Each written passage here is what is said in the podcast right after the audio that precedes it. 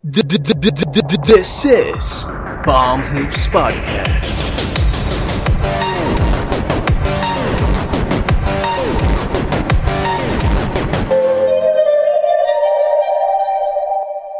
Hi everyone, this is Palm Hoops Podcast presented by Jem and Jello.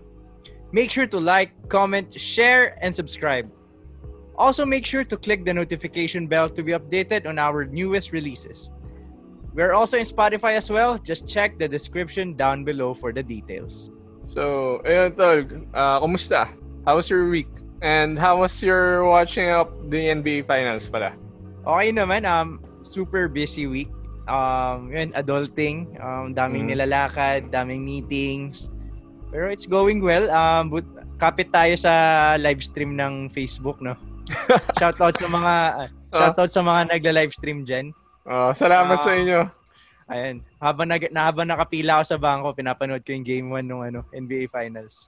So, ayun, I'm doing fine naman. Sobrang pagod nga lang and ayun, sana maging okay na din ang lahat. Um, actually, medyo bumibigay din yung computer ko. So, Huwag muna, kailangan natin yan. oo nga eh, at least naka ano, nakikerry pa naman. Ayan. Ikaw ba bro, kamusta week mo? Balita ko, start ka na sa work mo ah. Oo nga eh. Medyo nag-adjust pa. Yung shift ko is 6 to 3, 6 na umaga hanggang 3 ng hapon. Uh, unusual siya, I guess, for the- from compared sa previous job ko na 8 to 5. And malaki adjustment siya para sa akin, especially it's a work from home job compared dun sa nakaraan ko, which is uh, I actually go to the site. Okay naman yung week ko. Uh, masaya ako kasi 2-0 na yung Lakers against the Heat sa finals. Siyempre, as a Laker fan. Pero di yung bias dito. May bias dito. And, and muntingan na tayong di mapag-podcast kasi nasira yung computer ko. Buti na lang nagawa agad. Clutch, clutch. Ako kasi yung nag-edit ng mga videos namin. Ako yung nag- nag-edit ng mga videos namin. Ako yung naglalagay ng sound effects and watermark and all. So, masisira yung computer ko. Wala na. Finish na.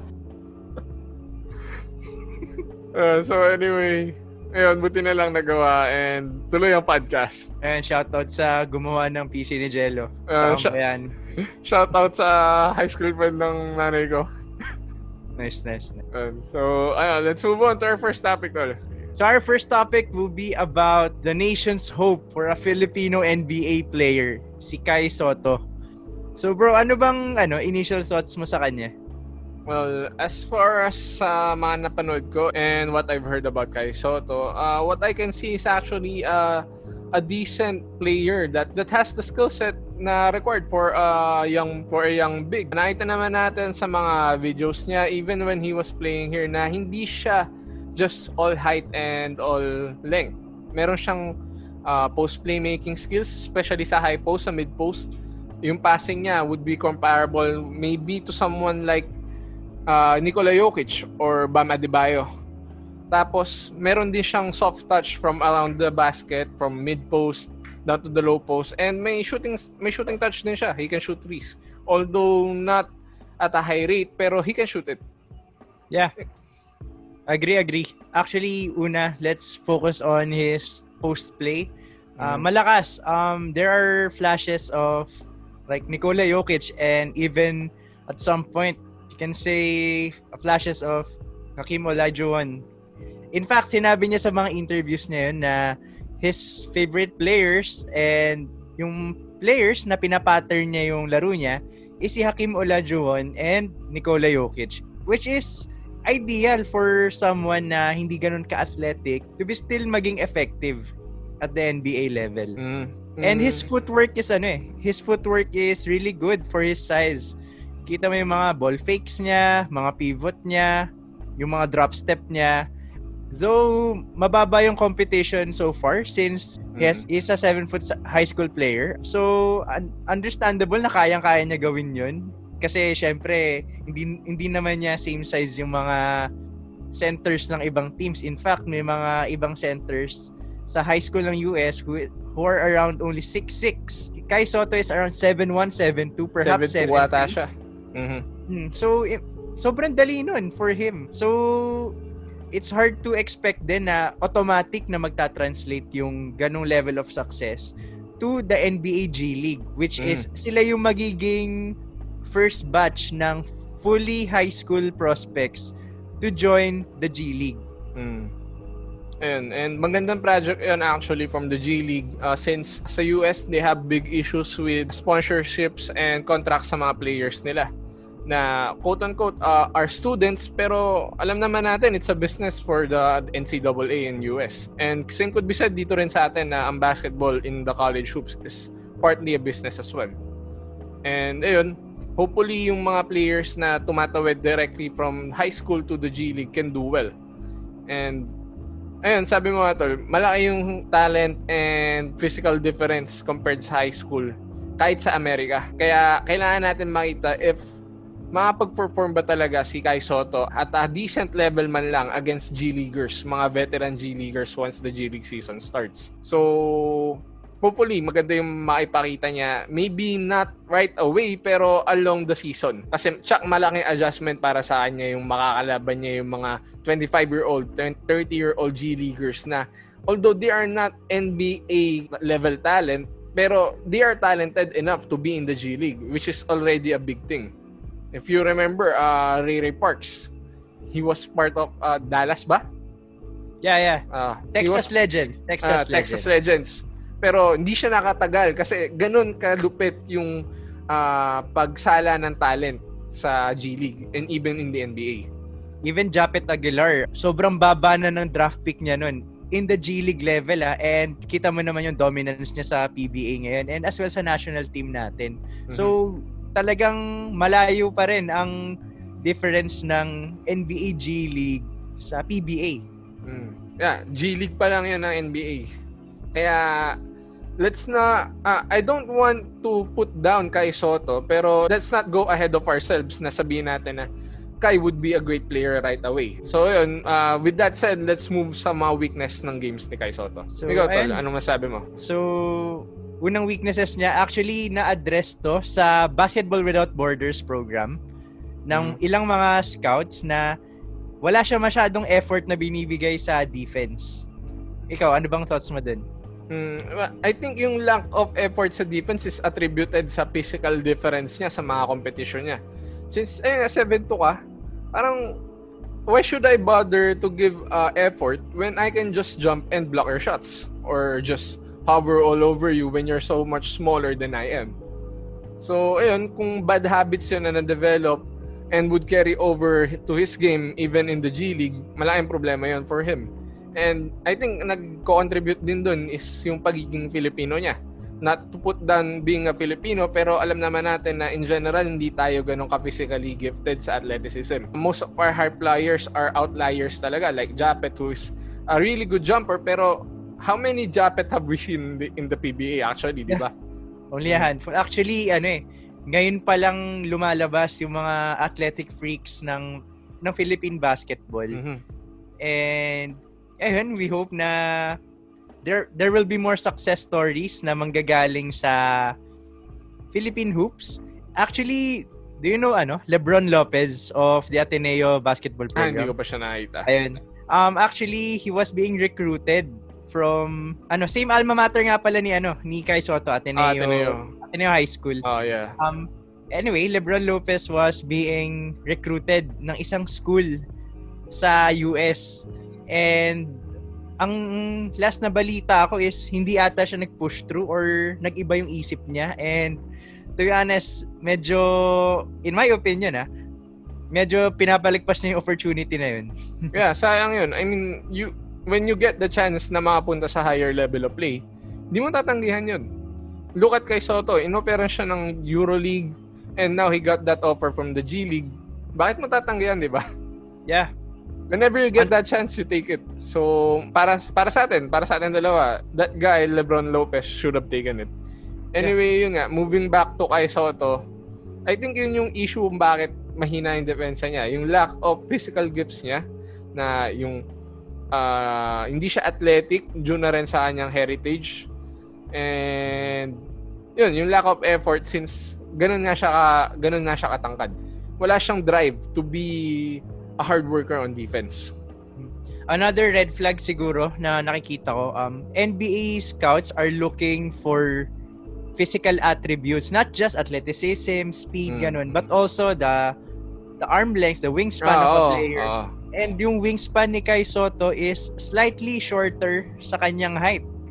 So, an NBA player comes to mind. Um, one is Roy Hibbert. Okay, he was a fair basketball player. Um, he, he has played in an all-star level. Pero, parang hindi talaga siya naging household name, kumbaga. Mhm. And I think that's a red flag for NBA scouts kasi may mga players na let's say, let's start with Giannis Antetokounmpo. Coming into the NBA, hindi naman siya ganun kagaling, hindi siya ganun ka-skilled, Mhm. pero his physical gifts are there. Like wingspan niya, sobrang Mm. haba niya. Same with Rudy Gobert na, in fact, Rudy Gobert is the lowest rated player in NBA 2K14. So, Oo, he was uh, ayun. 60 64 ba? ewan ko, sumaba pa ata, 50 plus ata. pero look at him now. Yeah, Na- All-Star, Depoy. So, I think mas mabigat na yung ano, mas mabigat na yung value ng physical gifts ng isang player Mhm. sa value niya sa draft. Not necessarily basta magaling ka, basta maganda yung numbers mo, but also the physical attributes you have. Mhm. Kailangan din i-consider yun. And Tas- I think Kai Soto misses the check mark here kasi yeah, his his 7'1", 7'2", Mhm. pero yung wingspan niya is especially ine-expect sa isang big man sa NBA ngayon to be a shot blocker. versatile. Yeah, to be versatile, to be a shot blocker, similar to like Anthony Davis or even Jeremy Grant at some point. Mm, and go- going ba nga, Rudy Gobert, the arm length, the Yeah. wingspan. And to some extent, maybe even Abama Debayo na not really that big. He's only around 6'8", 6'9". Pero may wingspan and can block shots. Exactly, exactly. Mm. Um, Mm. okay, go ahead, bro. Pero sa tingin ko, ah, hindi ganun kalaking kawalan yung lack of arm length since he's really tall. Yung wingspan niya would actually be ah, compensated naman with his su- shooting touch. As we've seen, players na may malaking wingspan, lalo na for bigs, they aren't that good of shooter. Parang, tingnan mo si Jokic. Jokic has a decent wingspan, but he has that soft touch compared to Giannis. Giannis, really athletic, really good, MVP player natin uh, two-time MVP. Pero wala yung shooting touch niya. Even from the free throw line. So, I think doon makakabawi siya. A, a good comparison would be, I think, Dirk Nowitzki. Kung titingnan natin, though I don't know the the wingspan of Dirk, Nowitzki, if you look at his body and his, his wingspan, parang mas maigsi actually yung, maigsi yung wingspan ni Dirk. And he wasn't really that much of a shot blocker, but in his prime, he was a good defender. Yeah. And actually, if yung wingspan ng isang player ay mas maikli, mas mag, mas makakapag-square up sila to shoot. And Mhm, mhm. observing Kai Soto, maganda yung shot mechanics niya for a guy his size and perhaps down the road he can develop a consistent three-point at a consistent three-point shot. Mhm. Kasi actually nung nasa Ateneo siya, wala pa eh. Parang more on inside presence siya and Mm. shot blocker lang. Pero And- when he when he moved sa US, nakita ko ano eh, he is attempting perimeter shots, he is Mhm. attempting three-point shots and pag pumapump fake na siya, napapakagat niya na yung ano, Mm. yung kalaban niya. So I think he can capitalize on that, um, Mm. turn his weaknesses into strengths. And as a Filipino, I am hoping and praying na that will be ca- that will be the case for Kai Soto. Mhm. Hopefully, maganda yung maging laro ni Kai Soto. Lalo na yung shooting niya, which would be uh, a big thing that would replace yung lack of athleticism niya, yung lack of athletic gifts niya. And athleticism to a certain degree can be developed naman. Look at Steve Nash or someone like uh, Chris Middleton. Not necessarily athletic players, pero through hard work and perseverance, na-develop nila yung body nila to be able to do the things that they do. Yeah, so I guess I we've covered the strengths and weaknesses of Kai Soto naman. Mm. Um, let's move on sa ano, um, projected draft position niya. Mhm. Ikaw ba tol, um, tingin mo saan siya makukuha sa draft? Well, looking at kay Soto right now, I think makukuha siya sa second, mid-second round, maybe early early late 30s or early 40 pick. Uh, lowest would be uh, 50th pick at at worst. Pero may possibility din na maging undrafted siya. Depending nga siya sa sa magiging performance niya sa NBA G League, sa G League Ignite team. Ikaw tol, anong tingin mo? actually, yung pag-move niya to G League Ignite team, that is a very high-risk move with Mhm. perhaps very high payoff capabilities naman. However, um, looking at the competition kay sa G League, sabi mo nga, sobrang layo ng competition ng NBA G League sa PBA. And he's a Filipino. Um, I think kasi lahat ng batang Filipino players, yung nagiging goal niyan is ano eh, to be to be a pro na to play basketball for a living. And as a Filipino, ang makikita nating route normally is the, the PBA nga. Mhm. And yung si Kai Soto naman, he has the gifts, ganun. So, it is very reasonable na i-expect niya na nasa NBA siya. However, mahirap to kasi sobrang layo ng competition from anything he's, he's ever seen. And I think pag once na pumasok siya sa NBA G League, that will be the first time na makakita siya ng match niya. Mm. Kasi kung makikita mo sa high school competition in the States, sa mga nakakalaro niya, he is normally the biggest guy in the floor. Mm. So, like what I've said earlier, he's a 7-footer going against 6'5", 6'6 guys.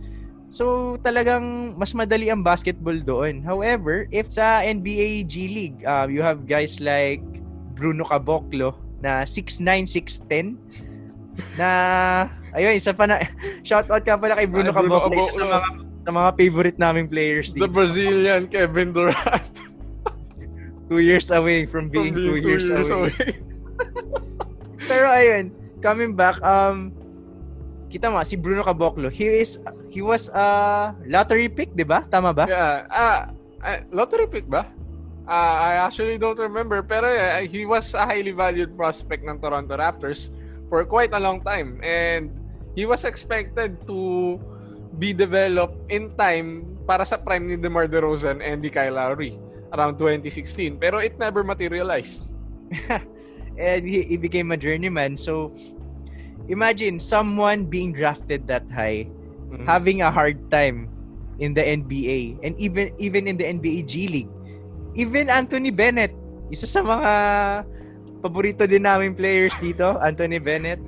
He was drafted number one and yet he is struggling to get G League numbers. Yeah, it's So, mm. yeah, yeah, yeah. Go Yeah, lang. malang problema talaga yung performance, ah yung disparity ng performance in the lower levels ng basketball competition. So, yeah, things can change drastically once you get into the big league. So if sabi ko nga um yung G League move na ginawa ni Kai Soto along with the other NBA prospects like Jalen Green and Isaiah Mm. Todd um it's a high risk move and yes let's pray na maging successful sila however there's also a chance na hindi maging successful to um sabi nga natin earlier um they are the pioneer batch ng project ng NBA na Mm. ito So, hindi pa natin alam kung magiging successful ba to or what. Pero some some experts are saying na maganda to Mm. and hopefully maging maganda nga. Pero Eh, if Yeah, go saying nga na maganda siya, I think yung magiging magandang part doon is right away makakaranas sila ng high-level competition and in turn would help develop their game earlier than if they went to college. Although college is a good avenue, a good opportunity to develop your game, kita naman natin na malaki talaga yung difference. So why not go ahead as what as what was done by Kobe, by LeBron na right away, lalo si LeBron, right away nag-thrive siya because he- malaki yung difference ng competition. Imagine if LeBron played in the in the NCAA, he might have been a champion agad. Ayun. yeah, Carmelo Anthony for example. Oh yeah, yeah, for example, Carmelo Anthony, an NBA ready player that if he chose to go uh, to the NBA agad instead of going to Sy- Syracuse, baka siya yung nag, nag-rookie of the year noong 2002-2003 season. And ayun nga kung however in the other side naman kung hindi maging successful ito, it will take a huge hit sa draft stock ni Kai Soto. Mhm. I think not so much sa kay Jalen Green kasi from the beginning naman he is the number one prospect Mm. coming into this year. So sabi ko nga, there, there's a da- danger na maging undrafted si Kai Soto kung hindi maging successful yung G League niya. However, there's a safety net naman. Kasi si- he is already in the NBA G League and that is only one level below NBA. So, kumbaga, he is still getting quality competition and perhaps kung hindi man siya maging successful in his first year doon, hindi siya maging one and done, he is still young. Mhm. Perhaps by 20 or 21, mas maging sanay na siya in the, the with the physicality ng laro sa US. Perhaps pwede siyang kunin ng mga NBA teams. Actually, tol, ngayon nabanggit mo yun, uh, maybe it's possible na he can stay longer sa G League before getting drafted. Maybe he can stay longer in the G League, get used to the physicality of uh, of more athletic players, to more developed players, more mature players. And when he feels like he's ready na, that's when he when that's when he jumps to the draft. Um, another player na naging successful from the NBA G League or rather back then the NBA D G League, League. Mhm. Chris Middleton. Yeah, as as was mentioned before, Chris Middleton. Yeah, he he was not a highly touted prospect, pero he grinded his way up Hmm. up to the bigger leagues. And, Undrafted, tol, do All Star. yeah. So ano, it can be a blessing in disguise kung sakali mang hindi siya maging successful in his first year. Remember, Kai Soto is only will be only 19 years old by the time na madraft siya. Mhm. napakabata pa nun. He has perhaps siguro after nun, 3 to 4 years max to prepare for the NBA journey. Mhm.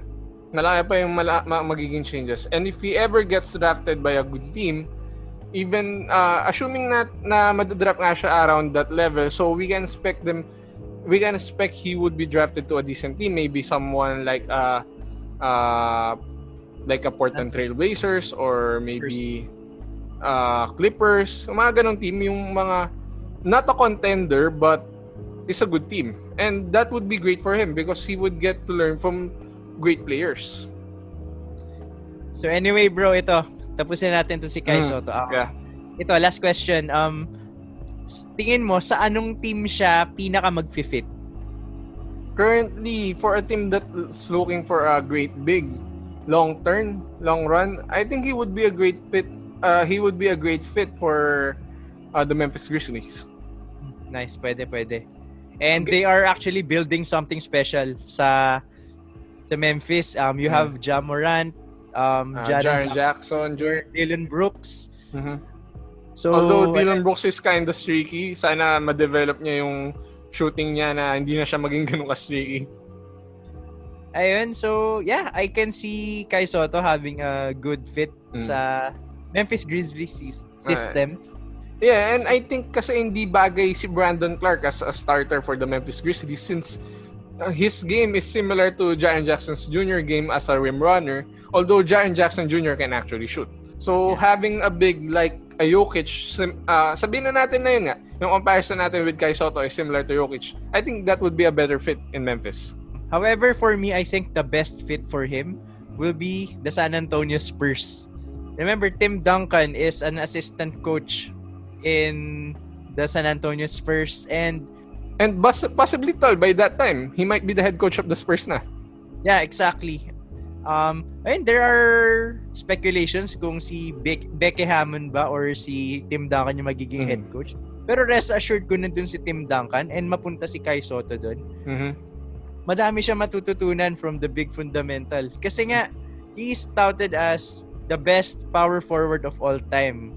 Definitely the And- best power forward of Yeah. all time. Siguro ano, after five years si Davis naman, no? Yeah, uh, we can hope that Davis can get to that level. Going back to kay Soto, Mhm. um, actually, magandang fit siya and the Spurs have been known to be developing sleeper picks in Yeah. the draft. Manu Ginobili, the biggest uh, sleeper drop of all time. Even, let's go to the recent ones pa lang eh. Um, the John T. Murray, wala namang nag-isip na magiging Mm. starter level and perhaps a borderline all-star caliber player siya. Mm, Pero he was all defense team last last year. yeah, eh, kung hindi lang siya nagka-injury, I think he would have been an all-star this year. Mm, assuming that uh, DeRozan and Aldridge are ready to turn over the keys and he wasn't injured, baka naging all-star siya this year. And maybe the Spurs might have made the playoffs.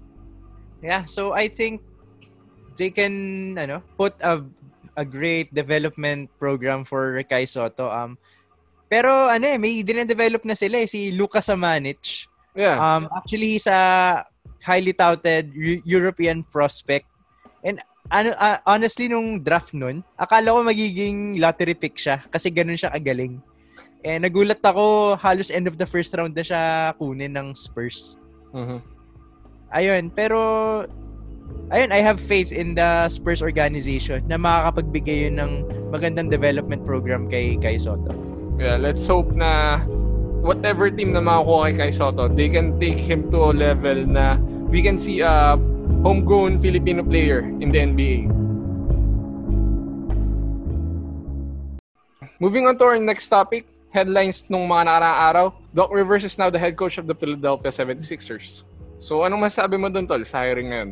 I think it's a great sign by the 76ers. In fact, I think this is a steal for them. Kasi Doc Rivers is a great coach and he has proven it over and over and over again. And yung mga teams na hinahawakan niya rarely misses the playoffs. And I think sobrang overrated lang ng mga ano nagiging failures niya na he, he's blown 3-1 leads, ganun Mhm. three times. I think sobrang overrated niya and now overlook yung ano, talagang talent niya as a coach. Kasi even the players like being coached by ano, by Doc Rivers. Yeah, I can agree with that naman. Ah, kung papanoorin naman natin yung mga teams na kinoach niya, they performed really well even even in the early parts of the playoffs. Although yung nga, nagpa-falter sila usually in the second round. Uh, the last time Doc made the conference finals was in 2012 pa with the Big Three Celtics. So, ayun, he has he has great players in Joel Embiid and uh, Ben Simmons. And not to mention, he also has Tobias Harris na kung maalala natin last year, Harris was playing the best his best game when he was with the Clippers before getting traded to the Sixers. Yeah. So, ayun, I think malaking steal din to para sa Sixers na makukuha nila yung coach na, nagpa, na nag-elevate ng laro ni Tobias Harris before and a great coach na nakapag-develop uh, ng isang MVP slash defensive player of the year kay Garnett. Although medyo past his prime na si Garnett nung time na yun. At around, I think, age 32, naging defensive player of the year pa si Garnett. So, malaking bagay yun. Mm, I agree, bro. Um actually yung since sabi mo nga um Doc Rivers is a defensive-minded coach. Parang tailor-made yung match with the 76ers. Imagine, tignan mo yung mga players nila. They have Ben Simmons, Defensive Player of the Year candidate this year. Mhm. They have Joel Embiid, also a great defensive presence. Mhm. They have Al Horford, though baka i-trade siya or what, pero still, he is a great defensive presence. And kahit yung mga bata nila, si uh, Matisse Tybul, Matisse Tybul. um, ayun, solid na defender din yun. So, with a defensive-minded coach, mag, I think magta-thrive to and perhaps we might be seeing a 60-win season next year. Mm, I think maybe around 55.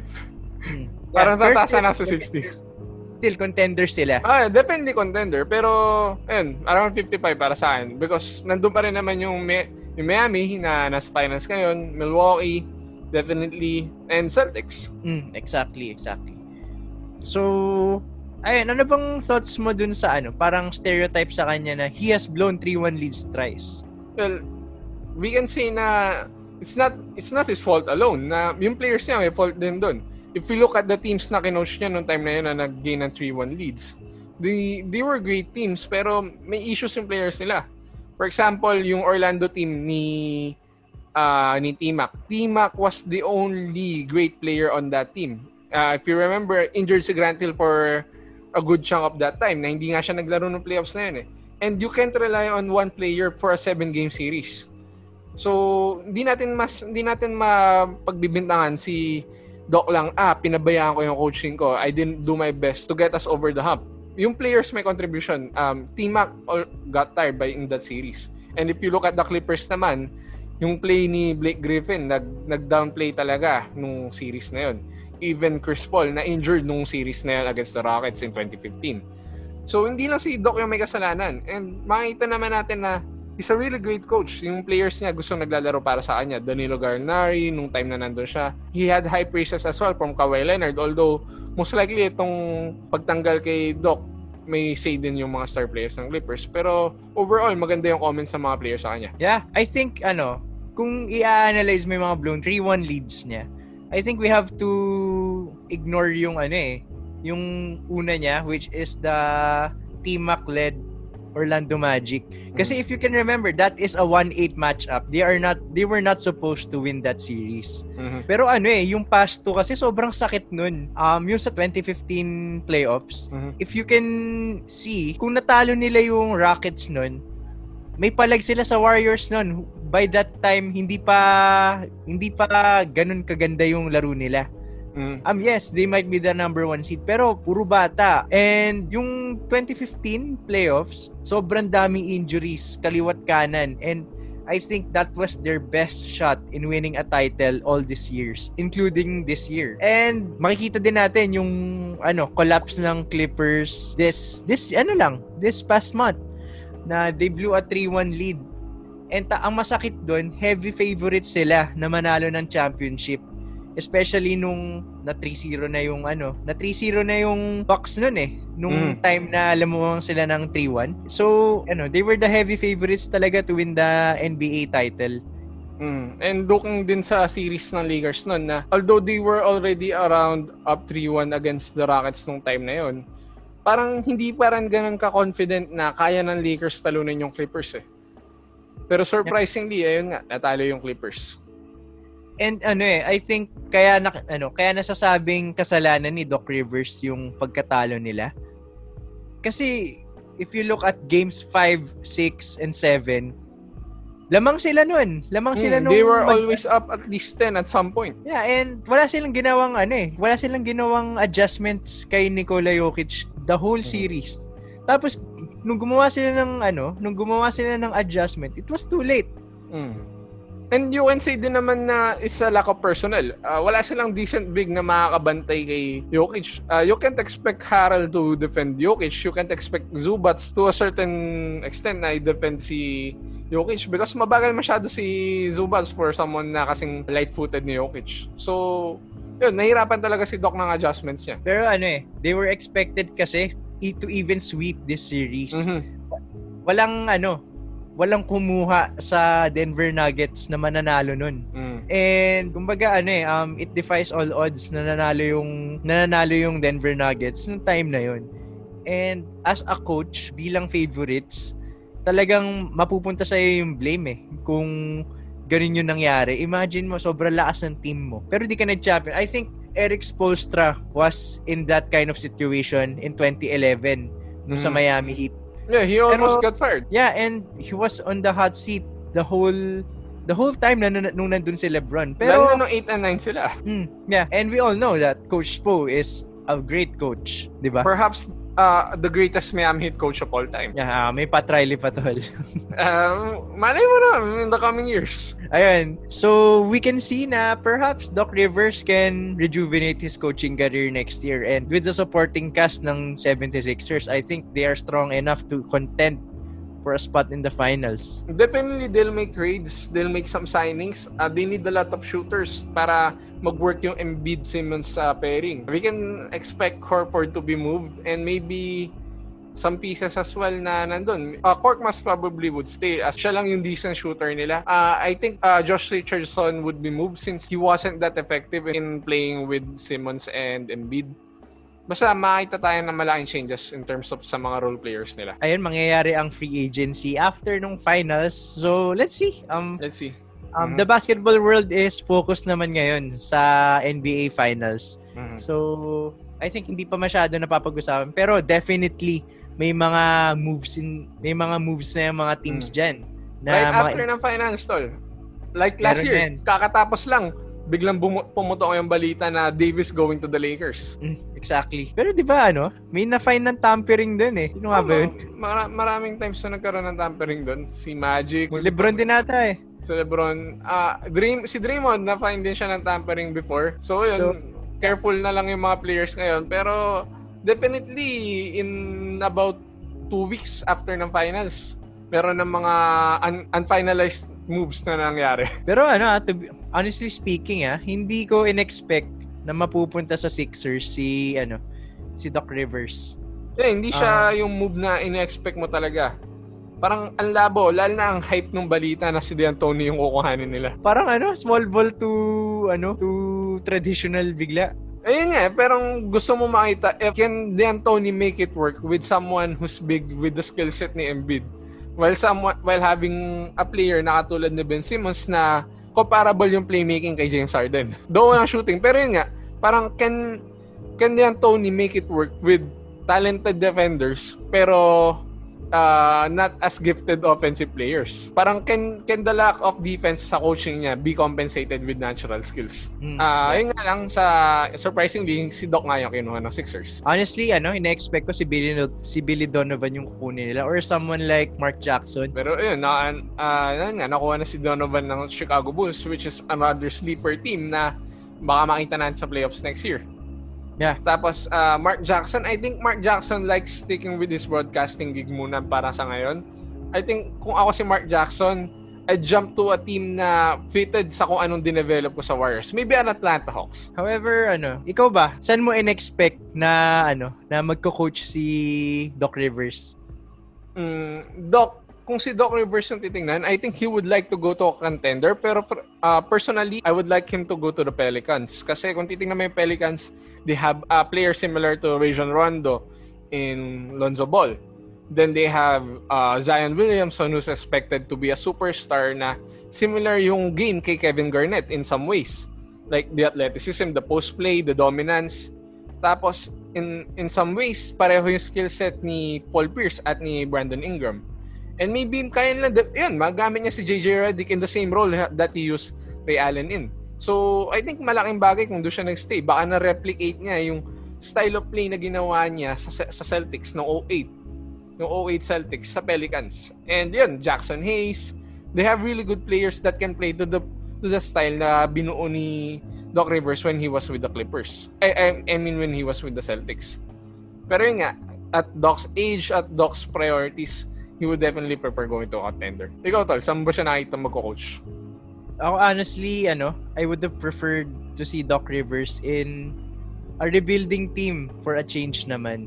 Um, kasi ano eh, kung nakita mo nung 2019 playoffs, first round, Mm. ima- wala silang superstar nun. Um, parang, kumbaga, it's a bunch of great role players. Tapos, nakakapalag sila sa ano eh. Nakakapalag sila sa contending team like Golden State. With a, with a healthy Kevin Durant, Steph Curry, and Klay Thompson, Draymond Green. So, And the 50% DeMarcus Cousins. yan, eh, ano, na-injure siya nun, game 1.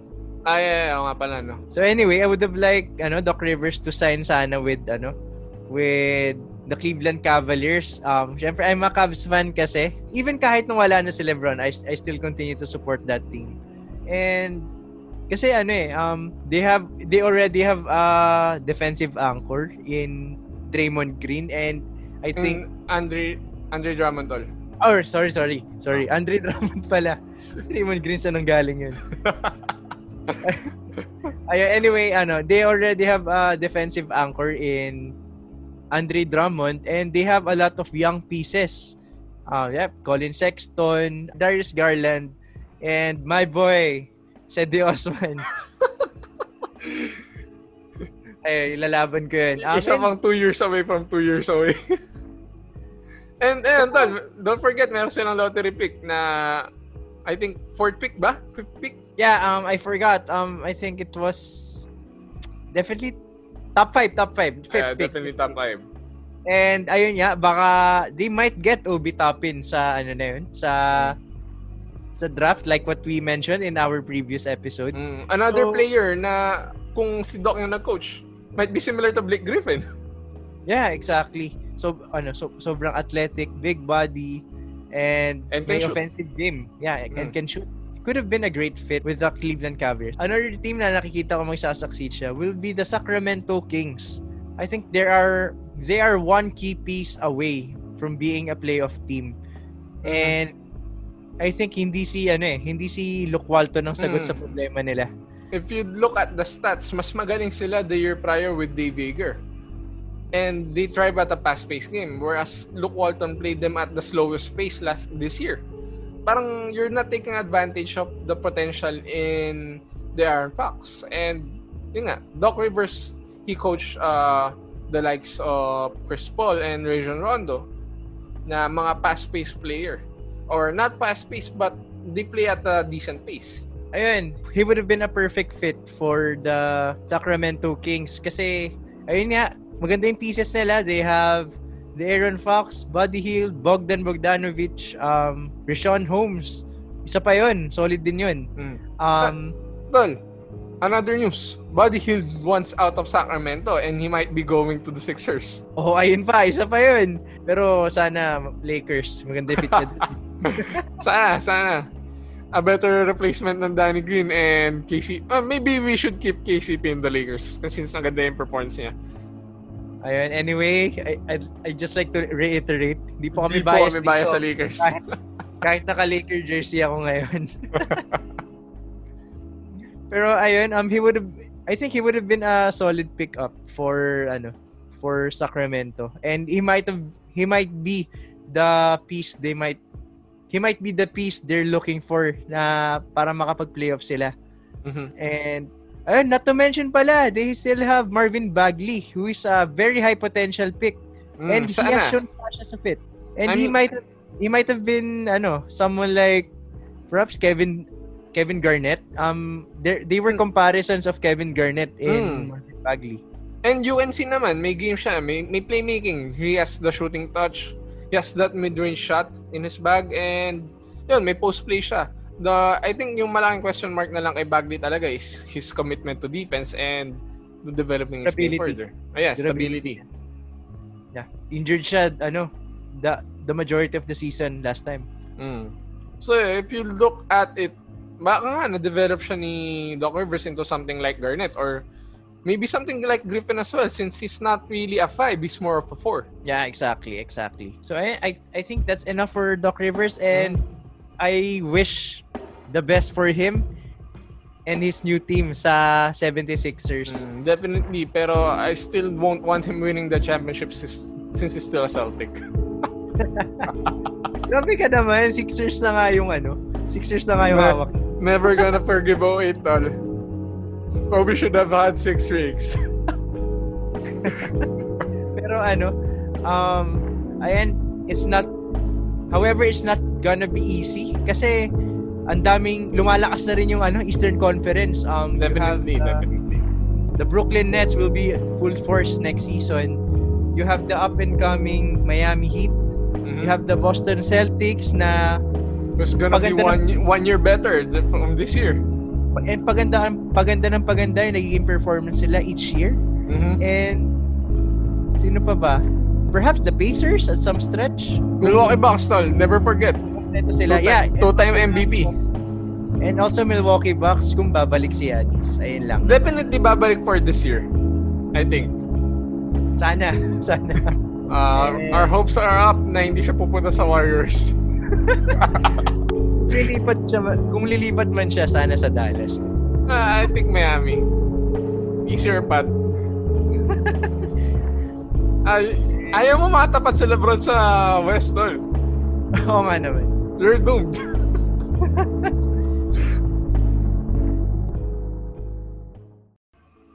Okay, so let's move on naman sa ano, sa local basketball scene and ayun nga, magsisimula na yung PBA bubble though they are lacking publicities about it. Yeah, Pero- wala pa rin tayong balita. Kaya nga eh, let's move to ano, the issues of Calvin Abueva. Um, Yep, the Beast. actually ano, ito yung he's the main reason kung bakit ako nagte-take attention ngayon sa PBA kasi ang tagal niya nang nawala, ang tagal niya suspended and hindi pa sure kung makakapaglaro na ba siya though Mhm. nakakasama na siya sa mga trainings ng ano ng Phoenix. Yeah, he's actually in the bubble na by by now, I think. And, Yeah, and- training with Phoenix. And may clearance na rin ng ano, Games and Am- Amusement Board. So ang inaantay na lang talaga na basbas is yung sa PBA. Mhm. So knowing the executives ng PBA, hindi ako may chance pa na may, may chance pa din yan na hindi siya makakapaglaro. Mm, pero yun, hot topic siya and kung titingnan mo yung fans, yung reaction ng fans, maraming gusto na maglaro na si Beast, si The Beast ngayon. And ayun, since wala nga masyadong publicity, baka ito na yung opportunity ng PBA to take that opportunity na i-publicize yung PBA through Calvin Abebo's return. And kung ano nga eh, actually, be it a fan or a, hate, a hater, pag gumagawa ng antics si Calvin Abueva, ex- especially kung Hinebra yung kalaban nila, talagang ano eh, mapapaturn yung eye mo dun sa laro eh. So, it gets publicity. Parang, Mm. mas nakaka pukaw ng atensyon yung ginagawa ni, Al- ni Calvin Abueva sa pagiging stagnant ng PBA in the past years.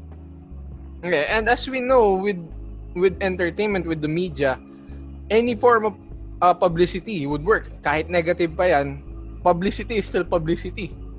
So, kung 'yun yung magiging aspect ng publicity na ma-online kay Calvin, if I were the PBA, I'd take it. Yeah, especially ngayon na ano, may mahihirapan silang kumita ng pera since sobrang daming ang gastos tulad ng sobrang daming ang gastos tulad nung na, na-mention natin last Yeah, episode. around 64 million yung budget na kailangan na ginamit nila.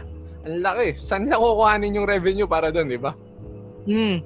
So, kung makakakuha ng added viewers yung pagbalik pagbabalik ni Calvin Abueva, why not, 'di ba? Hmm, malaking bagay yun, for sure. Given that, ah, sa tingin mo ba, Dol, deserving si Calvin sa ganitong kahabang suspension at sanction na binigay sa kanya ng PBA? Okay, so I have mixed emotions about this and I think may mga viewers tayo na baka mag-disagree sa sasabihin ko. Yeah, haters gonna hate us. Pero ayun, I think you have to look at this first in a human perspective. Uh, let's remember na tao lang din tong si Calvin Abueva. Mhm. Uh. May family siyang pinapakain and ang trabaho niya talaga is is a basketball player and magaling siya na basketball Mm, player. Ayun, actually, na-mention nga yun sa interview niya na pinanood ko. Itong recent interview niya lang, after he came to the bubble na mal- malaking dagok sa family niya yung pagkawala ng basketball career niya. And in some ways, nakahanap siya ng paraan how to make money in other ways, such as nagbuka siya ng restaurant and all. Pero yun nga, he's, he's a basketball player in profession. So, malaking malaking kabawasan talaga yun sa kanyang source of income. And kung titingnan mo kasi, yung sanctions naman ng PBA, nagko-complain naman siya. Kung nabibigyan ng fines, nagbabayad naman siya. So, parang Calvin is ano doing his job in apologizing and ano making amends dun sa mga naatrasohan niya. Mm. And, ayun, nagbabayad naman siya. So- and per- personally, tol, para sa akin, I think a year is too long for a suspension. Yeah. I mean, we've seen the NBA with the likes of Ron Artes. Ron Artes pa lang, MWP.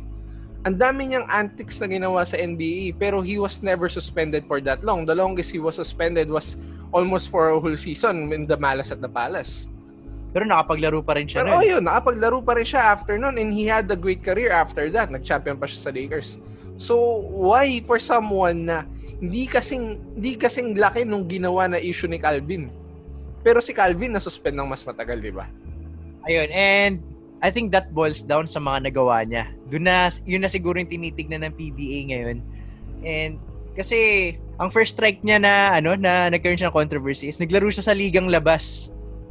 So, as a professional basketball player, that is a major red flag.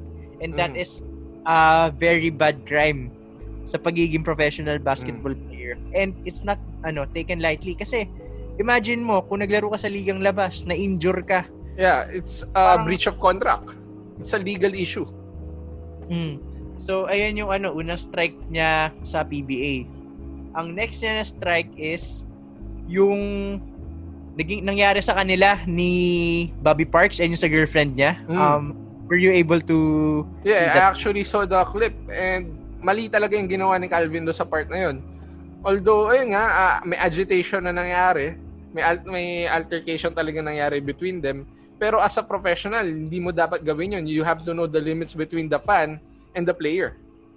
And just to give you an idea, yung sa NBA, 'di ba, last year nung finals, may Mhm. isang executive yung Golden State Warriors na Mm. tinulak lang si As in, wala man, wala siya masyadong sinabi. Tinulak niya lang si, ano, Masaya Kyle Lowry. Ah, yeah, si Kyle Lowry. Kyle Lowry, si Kyle Lowry. Ah, yeah, yeah, sorry, sorry. Iba pala yung issue ni Masaya Ujiri. And nung tinu as in, tinulak niya lang, he was banned in the arena for all the home games ng ano, ng Golden State Warriors. Mhm. And that guy was a stakeholder ah ng Golden Mm. State Warriors. And yet ganun yung inimpose sa kanya. So ganun dapat yung ano, ganun dapat yung separation ng fan sa players. Mhm. I think that applies with Calvin Abueva as well. Hindi mo pwede bastusin yung Mm. Yeah, vice versa. especially may mga batang nanonood sa PBA who are Mm-hmm. ano who are aspiring athletes who are the future of Filipino basketball tapos Mm. makakakita sila ng ganun I think that is not ano that is that is not being a good role model for them Yeah, as we know, most of our homegrown basketball players are players na ang mga bata na nangarap from the start to go to the PBA to help their family earn income and make it big for themselves. Kaya yun, most likely nakakanood kay Calvin is mga bata na nangarap to be the next Calvin Abueva just like Calvin dream of being the next Jaworski. and kung makakita sila ng mga ganung antics maganda ba yun di ba hindi Yeah, yeah. Malak malaking, ano yun, malaking negativity yun. Not only for Calvin, but also for the PBA. And, ayun, nakita nga natin, gumawa yung PBA ng step, ng isang drastic step para buwasan yung ganong klase ng pangyayari. Pero ayun na nga eh same season na nangyari yun yun na nga yung Terrence Jones incident Mhm. Ah, actually, dun sa clip, nanguna si ano, 'di ba? Nanguna si Terrence Jones eh. Mhm. Tapos sumayaw-sayaw pa nga eh. Pero Oh, actually, yung retaliation ni Calvin doon, sabi nga ng commentators, you saw it from a mile away, na mangyayari at mangyayari. Pero we did not expect na ganong kalaking blow yung gagawin ni Calvin na i-clothesline niya si Terrence Jones.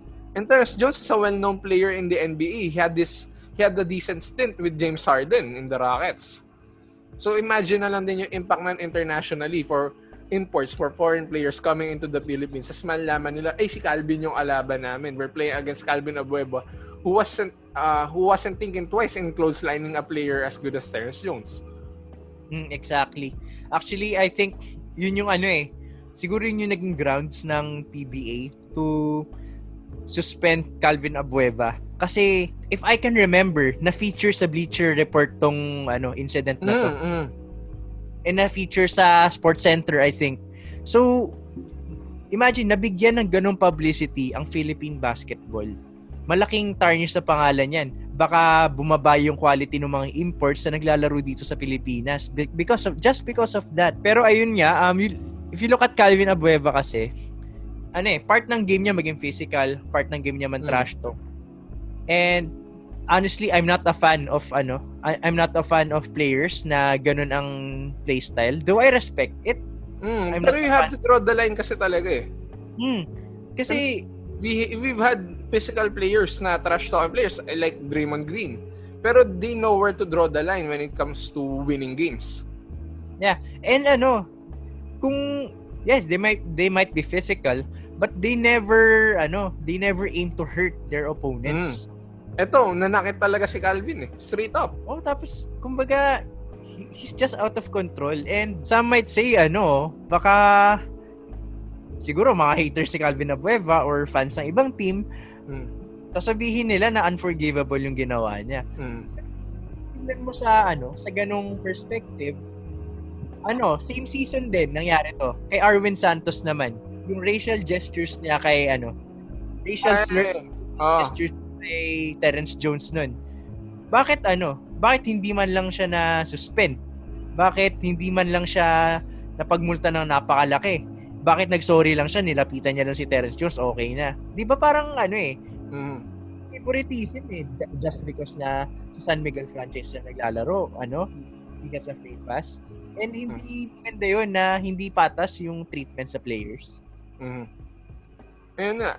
Kung titingnan nga natin, malaki yung mga biases natin dito. Ah, malaking part na nagpi-play talaga with the PBA and maybe in general na rin with Filipinos is drama and favoritism. Malaki, malaking part ang drama and politics sa buhay ng mga Pilipino. Kahit sa kahit anong aspect, may it be in politics, may it be in sports. And ayun, naapektuhan din talaga yung performance and yung quality of players na naglalaro. Mm, I agree, I agree. Kaso, ayun nga, kailangan natin ano i-outweigh. Ano bang mas mahalaga? Yung reputation ng league Or yung Yung- quality of play. or yung pagiging human na lang ng Mm. PTA? Kasi Calvin Abueva, gano'n man siya kasama sa mata ng ilang tao dyan, Mhm. is still a man, is still a father, is still a husband sa kanyang Mhm. asawa. Kaso ayun eh, ang nangyayari is napapublicize pa yung mga nangyayari sa outside ng career ni Calvin Abueva na nagkaroon siya ng problem sa asawa niya, nagkaroon ng affair, iniiwan yung mga anak niya, and yung mga stuff na ganun, which is napapublicize and hindi nakakatulong sa development netong nangyari kay Calvin Abueva. Well, yun. Malaki talagang issue ang pagkakaroon ng drama sa buhay outside ng sports. A player must learn to how to eventually streamline yourself from the player to the person outside of the game. Ayun. So, for Calvin, I think he needs to find a way na ma, ma mahati niya yung buhay niya on the court and off the court. Yeah. Kasi ano eh, sobrang sad lang. He is one of the best local basketball talents dito sa Pilipinas.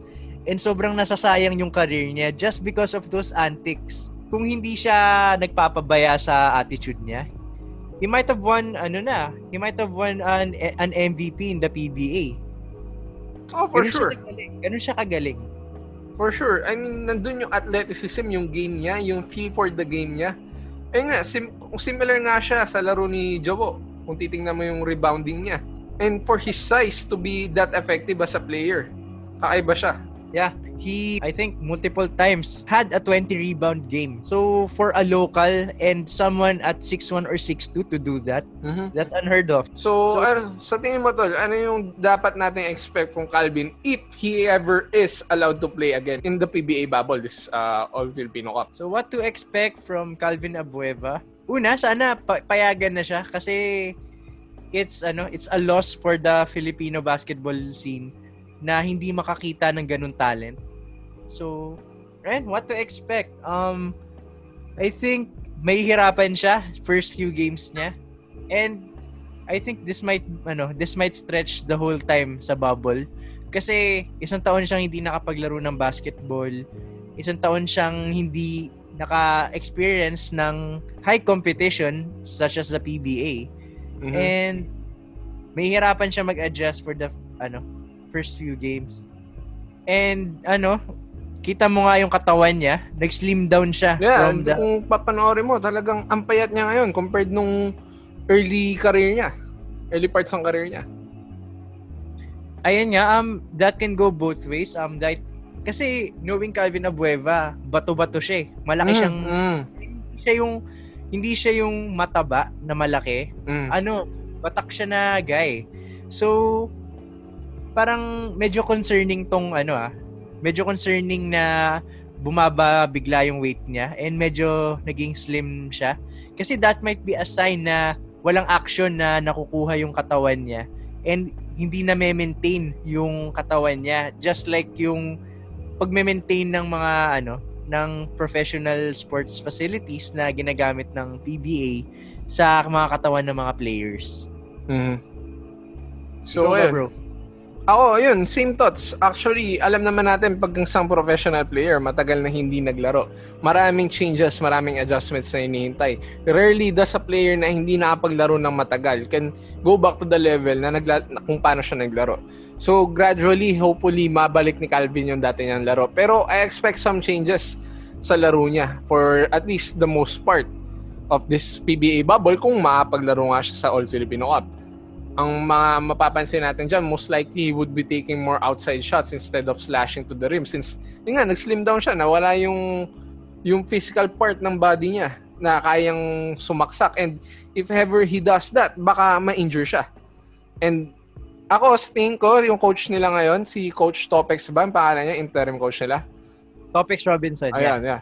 I think he won't play Calvin that long naman muna kung makapaglaro si Calvin. Maybe spurts in 10 to 15 minutes and if makita natin na maganda yung performance si Calvin at least for the first five games, I think he'll put, he'll put more minutes into Calvin and eventually get him back to the starting lineup. Ayun nga, and hindi na rin stranger sa atin yung makakita ng isang superstar na hindi nakapaglaro ng one year tapos bumalik. Um, ito na lang, Michael Jordan, Michael Jordan, for example, nung bumalik siya sa NBA, anong season ba yun? Ah, 94-95. Yeah, 94-95 season. Nung bumalik siya nun, uh, they were defeated in the playoffs by the Orlando Magic. Am I right? Mm. Hmm. And kitang-kita doon na he was gassed. Mhm. Um, hindi ganun kalakas yung katawan niya. Hindi siya ganun kabilis. Hindi siya ganun kataas tumalon. Ah, he wasn't fundamentally sound. Nakita dun sa isang crucial play dun na he turned the ball over to Nick Anderson and lost the game because of that. So if the greatest of all time struggled like that after a year of absence sa paglalaro ng basketball, what more ang isang Filipino basketball player? Mhm. Na compared to MJ, most likely he didn't have the facilities nga, katulad nga na sinabi mo, and the equipment para maapag-train hard enough to maintain his body. And yun nga, yung lack of practice. Alam naman natin, ba anything, lalo na sa basketball, practice makes perfect. Yeah, and Calvin Abueva is 32 years old right now. He's not getting any younger. Mm. So, medyo kailangan niya mag-hustle talaga if he wants to ano return sa shape ng paglalaro niya sa ano sa Alaska dati. Mhm. Pero I think we can expect uh, a good play from Calvin down the line at least for the next three more years. Four more years. Yung laro niya na gano'n na physical na rebounding. At, I think at 32, maybe at up at least 35. Magawa pa rin naman niya yung ginagawa niya. Pero ayun nga, sabi niya sa interview niya, a better Calvin, uh, ando pa rin yung physicality. Pero yun nga, hopefully attitude magbago. Yung approach niya sa game, uh, mentally mabago niya in a good way. And ayun, makita natin yung improvement sa game niya. Maybe he becomes some somewhat like how how Japet has evolved from an athletic player to having an outside game as well. Yeah. Tapos ano eh, kahit pabalikin siya ng PBA kung hindi magbabago yung asal niya sa court, wala pa rin 'yan. Hindi pa rin siya hindi pa rin siya magiging productive and yes, he might put the stats pero hindi pa rin ano, hindi magiging iba yung impact niya kung tuloy-tuloy pa din yung antics niya sa court. And I hope yung itong extended ano niya, suspension na binigay ng PBA, I really hope he learned this lesson. Uh, I think he's learned this lesson naman. Uh, kung pap although aram naman natin, maraming mga tao na nagsasabi ng one thing then does another. I think Calvin has changed naman. At least to, ag, hindi man siguro as much as he has said, as he has said, pero in some ways, nagbago na siya sa tingin ko. At malaking bagay yung pagkakasuspend niya ng ganong katagal. Hopefully, pagbalik niya, we'll see a better Calvin. Yeah. And lastly, I think pag-iinitan siya ng mga ano, ng mga PBA players if Oh, for play- sure. For Kasi sure. mawawala na yung antics niya, mawawala, mababawasan yung physicality niya, yung panta-trash talk niya. Hmm. So, if ako, for example, a few a, a few years ago, um, nagkaroon ako ng altercation with Calvin Abueva, ganun. Mm. Tapos, makakalaro ko na siya ngayon and knowing na hindi siya makakabawi sa akin, Mhm. I'll take that ano, I'll take that as an opportunity to ano, get back at him. Yeah, and that's on Calvin to be the better man. And actually, hindi, hindi, hindi yun matatanggal kasi alam naman natin that part of part ng game is yung mind, mind games. So, Especially in players, Philippine basketball. oh, yeah, definitely. Kasama ang drama sa laro. So, we can see players na magte-take advantage for sure ng emotions ni Calvin at kung anong limitations yung meron siya. Uh, as far as we know, marami pang undisclosed uh, conversations between him and Com Willie Marshall. So, let's see. So that's it for this episode. Make sure to like, comment, and subscribe to our channel. Share this video and hit that notification bell so we can get to 1,000 subscribers. Yep, help us get 1,000 subscribers. And also, don't forget that we are also on Spotify. Just search Palm Hoops Podcast and we'll appear right away.